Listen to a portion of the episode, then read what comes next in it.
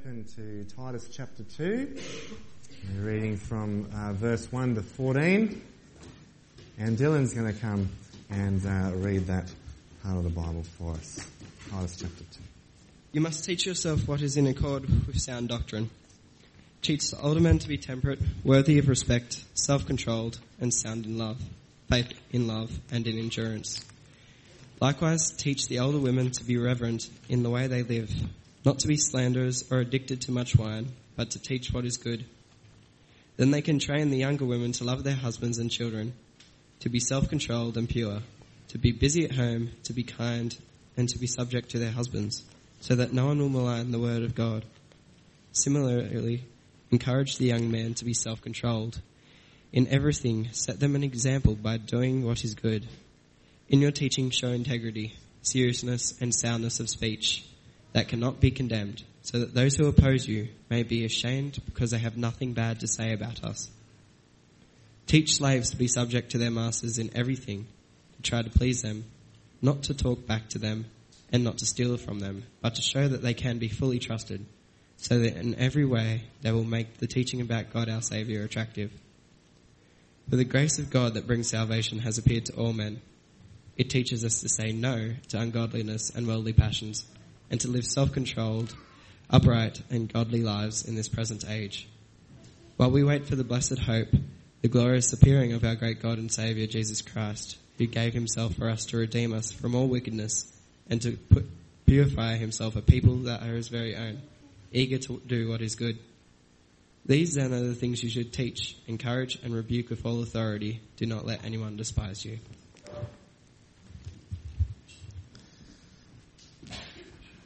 Thanks, mate. Okay, if you keep your Bibles over there, that'd be great. And uh, we will have uh, a chance as well to hear from some of the uh, the youthies at some point in the middle of the talk. And just because you know it's different, there's a couple of questions for you out there as well, and there's rewards. Okay, you know, keeping with you know youth group kind of you know lollies and sugar and it's good. Okay. Yeah. Uh, we were going to do something a little bit different uh, with this morning. We were going to have a, a camp with youth group, uh, Connect Youth, last week, the last week of school term. This didn't turn out um, to, didn't really happen in the end. So I thought, well, it's a good opportunity just this morning as we uh, invite the youth to be part of service and you know have little ones amongst us, just to think about what it means to be family. And so uh, that's the reason this morning. So. How about we pray though before we look at God's word? Let's talk to God. Heavenly Father, we do thank you for your word. We thank you that it's living and active and it speaks directly to us through the work of your Spirit.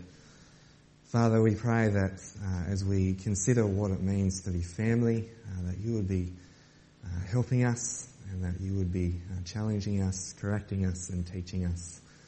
Uh, so in all things we'd be able to give you glory. And we pray this in Jesus' name.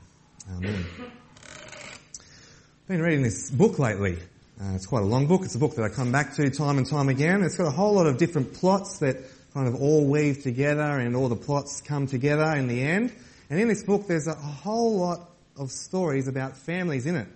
There's some really big families, uh, and there's some really small families. And as I read this book, I'm reminded just how messy and complicated and difficult families can often be.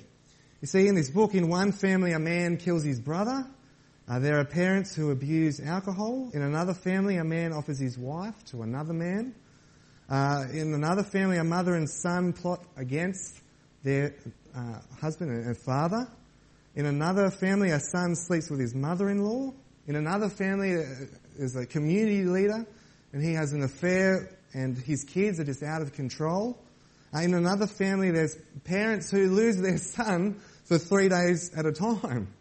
Not sure if you've ever been in that situation where you've had a child maybe or you've babysat a kid and they've just gone missing for three days. There's, there's parents in this book and different families in this book that are messy and complicated and, and awkward and you read this book and think, wow, what, what is going on?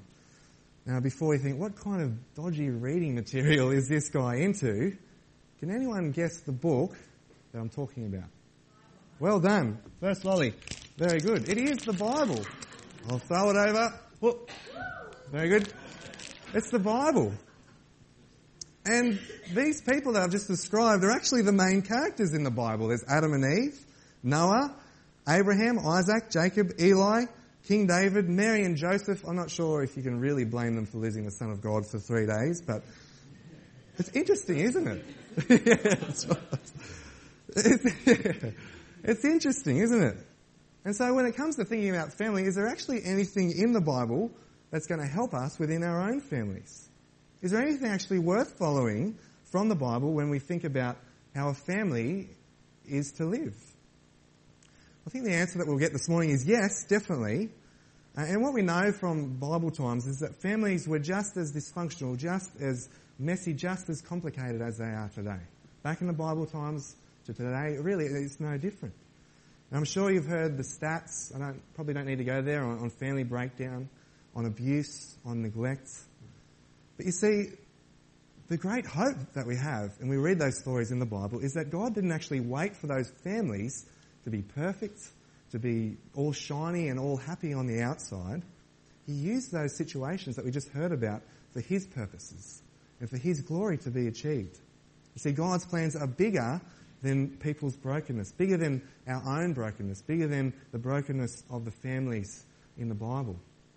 And the great assurance that we get is that God uses us in our families, in our wider church family as well, in all our messy, complicated, broken lives. There's good hope, there's good news ahead. And so that's what we're going to think about this morning as we think about the way that the family is described in the Bible, as we hear about the way the family is celebrated in the Bible, how we have a new family through Jesus, and how we're to be one big counter-cultural family within the community that we live in here uh, in the Richmond Valley. Now, what we know from the very start of the Bible is that family was actually put in place by God. Uh, Adam and Eve were given the directive be fruitful and increase in number.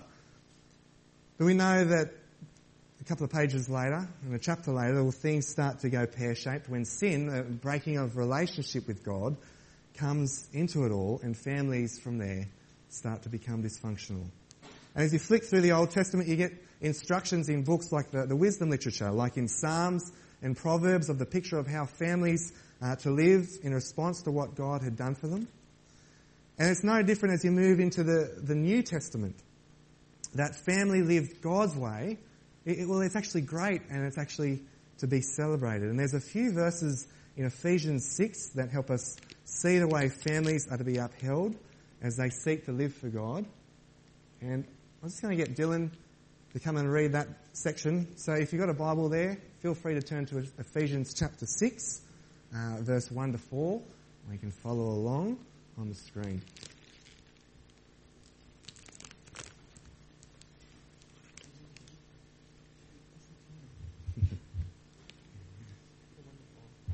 wonderful. All right. Children, obey your parents in the Lord, for this is right. Honour your father and mother, which is the first commandment with a promise that it may go well with you and that you may enjoy long life on the earth. Fathers, do not exasperate your children. Instead, bring them up in the training and instruction of the Lord. Great. Okay, thanks.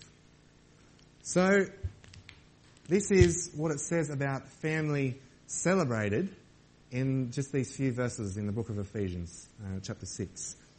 Um, firstly, here's a question, Lolly's involved.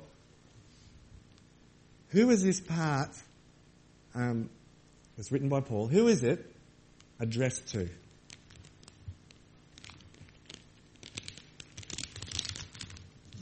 Yes, very good.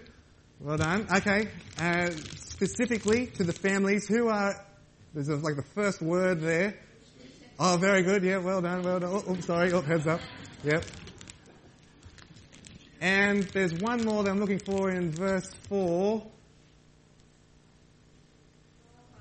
Fathers, yes, very good, very good, well done, very good, yes, you can have one. And I'll just get that, that one too as well, just oh, sorry, Ralph. Sorry, Ralph, heads up. Yep, sorry. You snooze, you lose, sorry. Okay, Ephesians 6, 1 to 4. It's, it's actually addressed to children and uh, parents and uh, predominantly fathers. Now, this is not actually talking about grown-up children. Uh, this is uh, not talking about those who, you know, are, are about to, to leave and cleave or something like that. Paul's actually talking to little ones. He's actually talking to young kids. And it's written to them as well as their dads. And so I just think just that small point of that address in this letter, in this section of the letter, we can remember that kids really are never too young to hear from God's word. It's not like we need to wait for them to grow up and, and before they can understand everything about God and the Bible and the gospel. We need to wait for them to grow up until we start telling them about Jesus. We can start raising kids to know Jesus and even help parents with their role of, of raising kids to know Jesus from the age of naught. And you might have noticed there an important point. Uh, what, here's another question for some lollies involved. To the kids, have a look, maybe look for verse 2. How are the kids to live in response to their parents? Oh, very good. Well done. Over there. Got him. Well good. Very good. Honour your father. Yep. Duck down. Yep. Practice here. Yep. Very good. Honour. Honour your father and mother. It's, it says to the kids there. Now, you probably hear at this point, know, like collective sigh and the heart sink of all of the teenagers in the room. Like, really? Oh, mum and dad. But here's where it's interesting. There's actually no blanket command to be obedient to parents uh, forever and ever in every single way and every single time in these verses. And that's where you might hear a collective, yes, alright, from the teenagers. But hang on a minute. Hang on a minute, teenagers. Hang on. Uh, before you know, start thinking, well, that means as soon as I get home, I can do whatever I want. I've always wanted to have to- toasted marshmallow and chocolate sauce for lunch on the sandwich or something like that. No, no. It does, it, there's no blanket command on being obedient all the time, but it does say, honour your mum and dad in the Lord. Honouring your parents as you live in response to what Jesus has done. Honouring uh, your parents in the role that they have in raising you. And really, for the, the really younger ones in our families, I, I, think that being obedient to parents as we raise them, uh, well, that's really what it looks like to honour parents. So for the littler ones, honouring parents really is seen in being obedient to parents uh, as they're raised to know Jesus. But here's the thing: for those of us who are older and more independent from our parents, I don't know, you know where that's at for you. Whether in your uh, transition time of heading into adulthood and even leaving home, or whether you have your own family now and your parents are grandparents, uh, or whether you visit your parents often, you might be working through all that at the moment. And it's important to remember we need to honour our parents in the Lord, honour who they are. Now, at the same time, uh, there needs to be an acknowledgement here, doesn't there? Uh, because some of us have brokenness and selfishness of parents, so it's just been hard and complicated and messy to to even think, well, how can I honour my parents in that time, let alone even obey them? Uh, obviously, if, if your parents want you to live against God and His way, well, that's not suggested here at all. But we need to work out ourselves, well, what's it going to look like to honour our own parents in response to what Jesus and what He's done? Uh, perhaps forgiveness for something incredibly difficult. Uh, perhaps the respect for the way that you were raised to be kind and loving towards others. Maybe it's taking on board, you know, listening and, and taking on board what they say, but yet knowing that God's way and God's purposes uh, are the way to go. Maybe like me, personally, it's not having a whinge about my parents or my parents-in-law and how I would really, really want them to be. It's hard, it's complicated, it's messy, but yet we need to work out what it looks like in all our different situations to honour our parents in the Lord. Now, there's one more thing that we're just going to get our heads around in these verses, and it's uh, the role, an extra special role given to parents. How does it say uh, parents are to raise their children? Fathers, maybe verse 4, how are the fathers and parents said to raise their kids? Very good. In the Lord. Very good. I'll, I will not throw it, Betty. I'll give it to you after. Fathers, parents, do not exasperate your children. Instead, bring them up in the training and instruction of the Lord. There's the answer for parents. Now, sometimes we can get caught in the thinking in our churches and uh, even at home thinking, well, we've just got to get our kids to learn about God and hear about Jesus, and so we'll just leave it up to the kids' church teachers or we'll leave it up to the, the youth group leaders. I'm not saying it happens here, but sometimes it does happen in churches. And really the parents might think, oh, we've just got to make sure we get them along to, to youth group or kids' church so that they'll learn about it for themselves. On the flip side, of course, as well, sometimes the kids' church teachers and youth group leaders think, well, we have the sole purpose of telling these young ones about Jesus. And it's almost kind of running a competition uh, against the parents. And I think I need to be reminded of that. Well, we're actually partnering in, through uh, Creche, through Playgroup, through Kids Church, through Connect Youth. We're actually partnering with parents uh, to help them in their role and to help young ones hear more about Jesus and what he's done. These programs that we have really aren't the be all and end all of getting young ones to hear about Jesus, and, and neither should they be some kind of competition to the parents in the home, but rather they're a complement. We partner uh, together with parents in the important stuff that goes on behind closed doors. Now, I'm just going to invite up three uh, youth guys uh, Dylan, Hannah, Bailey. Come on up. And we're going to hear a little uh, about the things that they've learned in Connect Youth and uh, at church through the book of Exodus this term. We're going to hear uh, how Connect Youth helps them as a Christian, and we'll hear uh, what are some of the things that happen at home for them in their families that help them live as a Christian. So, first one, what have you learnt from the book of Exodus, Connect Youth and Church? Oh. Well, how God helped Israel, and how He keeps His promises no matter how long or in even the way it may not entirely be the way you expected Him to keep it. Um, cool. Um, I haven't exactly been here a lot this term, but um, yeah. Um, but the way like God's power, like when He got Moses to tell um, all the like believers to put the blood on their doors for mm. when um, the angel of death came over, so they would be saved, and they were saved. It was pretty powerful of God. Mm. I learned that even though it may be scary or anything may happen, that God is always with you and that He'll always pull you through the situation and whatever's happening. Right. And you know, back the other way, Connect Youth. How is it? Uh, how does it help you as a Christian? It's helped me connect with other people that are Christians around my age and helped me, helped me learn about the Bible in a more age relevant area. Right. Um, I think it's great just seeing um, younger kids coming into youth. Um, with me, I haven't really got anyone really my age like that I hang out with. So it's just really encouraging seeing um, younger kids come along to learn about God.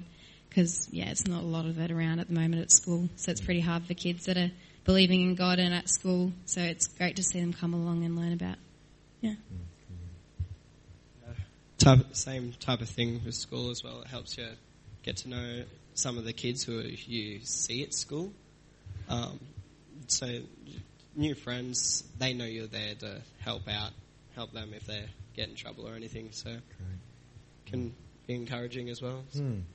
And something we've just been thinking about family. What's something that helps at home with, in your family that helps you as a Christian? We sometimes do Bible study at the table. Great. Um, we also have like this trivia book where like asks a question and we're like, okay, who who did that? We have no idea, and then we'd find it out, or we competition to find out, see who knows this stuff. Great. Um, we do like devotions after um, dinner sometimes, which is really good because I don't really get much time. Well, I should do it more than I do, but you don't exactly get the time. So it's really good just to have time after um, we eat dinner and we just talk and pray and like tell what our problems are, so we can mm.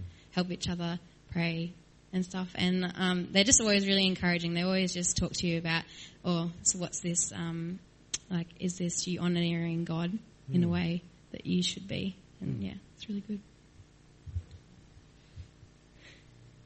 Through Christian music and stuff like that, it's yeah, yeah. really been encouraging. And my parents being encouraging to me through, like, just going through God's Word and stuff like that. Great.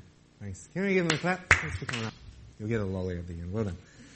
Uh, there you go. Some interesting things there, isn't there? We read the Bible at home, we, have trivia, we have Christian music, it's coming along to church, and those kinds of things. Um, can you imagine this, the, the, partnership that happens? I mean, think about it in terms of hours. Uh, kids and young ones might spend 60 to 80 hours a year here with the stuff that happens with church, play in play group and youth group. But at home, there's thousands and thousands of hours during the year spent. And research says that a young person's worldview, seeing the world God's way, is actually set by the time they hit the age of 12. So thinking about God and, and how He works in the world and living God's way in the world is actually already been formed. You see how foundational a time is uh, when they're growing up. I'm sure you get people who say, well, you know what, you're just brainwashing your kids. Come on. You gotta let them figure it out for themselves. You can't take them to church and yeah, you know, there'll be definitely a time when the, the rubber hits the road and they'll need to take it on for themselves and, and believe in God for themselves. But of course you're going to teach truths really that you think are valuable and worth hearing, really. I mean, you know, don't touch the oven, oven it's hot. uh, make sure you look both ways before you cross the road, otherwise you might get sideswiped by a car. Jesus died for you so you could be friends with God. You see, we teach valuable truths, don't we? Uh, we teach these truths and, and, the consequences they have. So if you're a parent here, I wonder if you realize this great opportunity that you have in uh, raising your kids to trust Jesus and to follow Him. If you're someone who's not a parent, I wonder if you realize the great opportunity that you have to support the parents as they raise their kids to follow Jesus. You know, they say it takes a village to raise a child. And so maybe just asking what to pray for the family uh, for another family is a great way to start. Uh, personally, Jasmine and I are thankful for uh, the other parents within our church family who have given us advice on discipline and stuff like that. And we, are extremely thankful for the support that we get from those who aren't uh, parents and the love and concern that they share uh, for our, our daughters. Now, of course, we can do all that we can as parents, as a wider church family, supporting each other uh, so that the young ones grow up to grow to love Jesus, but it, sadly, uh, it doesn't guarantee that they will trust in Jesus. And I'm sure you've seen uh, times of that, and it's just a tragedy, isn't it? When young ones go, no, actually, I, I don't want to believe in that. I want to turn away from that. But you see, all that we can do and all that we're uh, encouraged to do in God's strength is pray and train and teach young ones about Jesus and to trust Him. So if that's family celebrated in the Bible, the Bible also tells us of our new family with each other here in church through Jesus.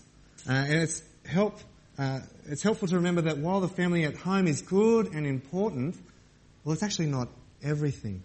And Jesus reshapes how we think about family.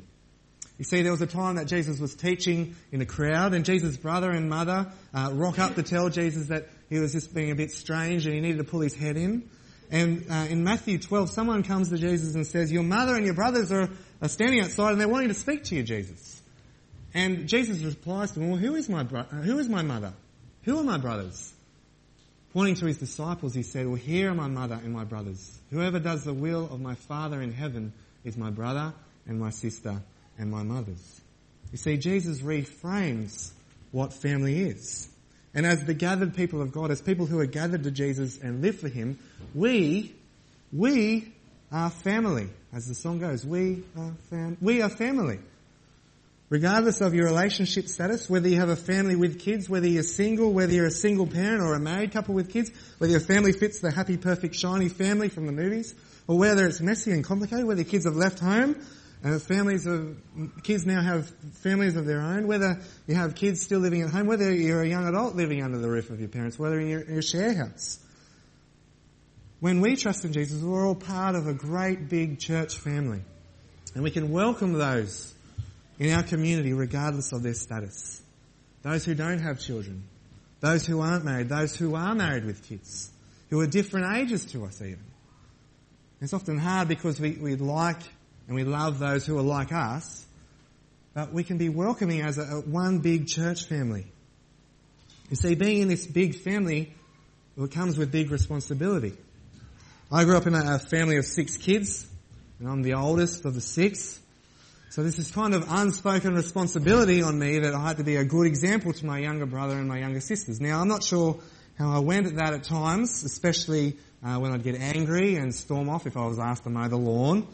Uh, I'm not sure how I went, you know, with that responsibility as the oldest uh, brother when I um, accidentally set a bunch of newspapers on fire underneath the house. Accidentally.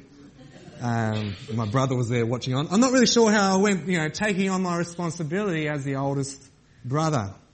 But the, the family that we're in here through Jesus, we have a wider responsibility as one big family to those in our community who don't yet know Jesus, and we have a responsibility to each other.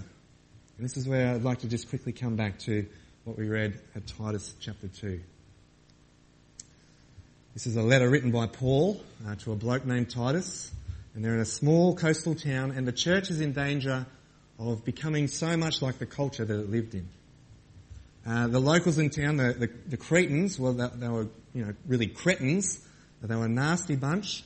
And Paul writes this to say, got to teach these things to the different age groups. Teach them to be countercultural to the community that you live in. And that's what we remember in our role as a big church family, is to be countercultural to the community that we live in here. And so as we read this, just have a think about the responsibilities and where these might rest with you within this family here.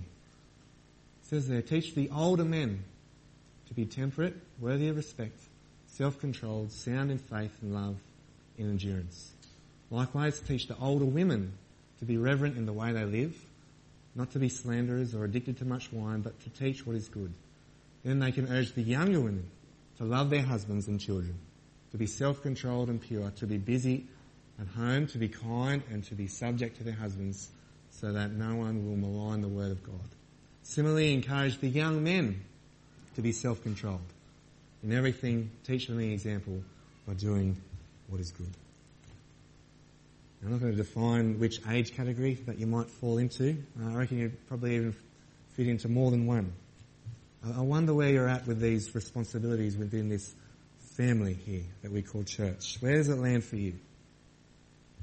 As an older bloke, will you take the responsibility of encouraging younger guys to be self-controlled, knowing that anger is something that just about every guy wrestles with? Will you point the younger ones to Jesus instead of your own rights? As an older woman, will you take on the responsibility of encouraging the younger women to be self-controlled, uh, to love and respect their husbands? Maybe one day they'll grow to know what it looks like to love Jesus in the family, or if they don't get married, to know what it looks like to love Jesus in whatever situation they find themselves in. To the younger guys and, and the younger girls, well, we're actually told another part that uh, we're to treat older men, older women as, as fathers, as mothers. And not thinking, well, they're just old fogies. Maybe they just don't have really anything to offer us, but learning from the experiences that they've been through in following Jesus. Maybe as a, place to start as one big church family is to just start by encouraging each other. Hey, that was really great when you served Jesus in that way. And that was really great when uh, you're up there and sharing about uh, what it looks like to follow Jesus. You see, being in this real big family comes with real big responsibility, doesn't it? And the whole reason that we take on this responsibility, it says it's all because the grace of God has appeared to us. You see, this undeserved kindness that God has shown to us, giving up his son Jesus to die in our place. And maybe tonight, or this afternoon, go home and read Titus 2 and from verse 11 about God's uh, kindness and favour to us, his undeserved people. And then think about what does it mean to have responsibility and, and to encourage others in our big church family here, uh, to encourage each other in our marriages, uh, to encourage uh, parents as they raise kids, to en- encourage uh, single people as they live for Jesus in whatever situation they find. Uh, there's a saying that I often say to the Connect Youth guys when we have our um, small group time. This is something I heard one day a while ago. Everyone is willing to take their rights, but not everyone is willing to take responsibility. I wonder where it lands for you this morning in this big church family uh, and even in the families in home in your home, and then taking on the responsibility of, of loving others with sharing the good news of Jesus with them and encouraging each other in that. Let's pray that we would. Heavenly Father, we do thank you for your Son Jesus. We thank you uh, that he gave himself up for us. Father, help us to think about what it means to live in response to that in our families, in our bigger church family here. Father, we do thank you that you've shown to us an undeserved kindness, and we pray that we live in response to it uh, for the sake of your glory. We pray this in Jesus' name.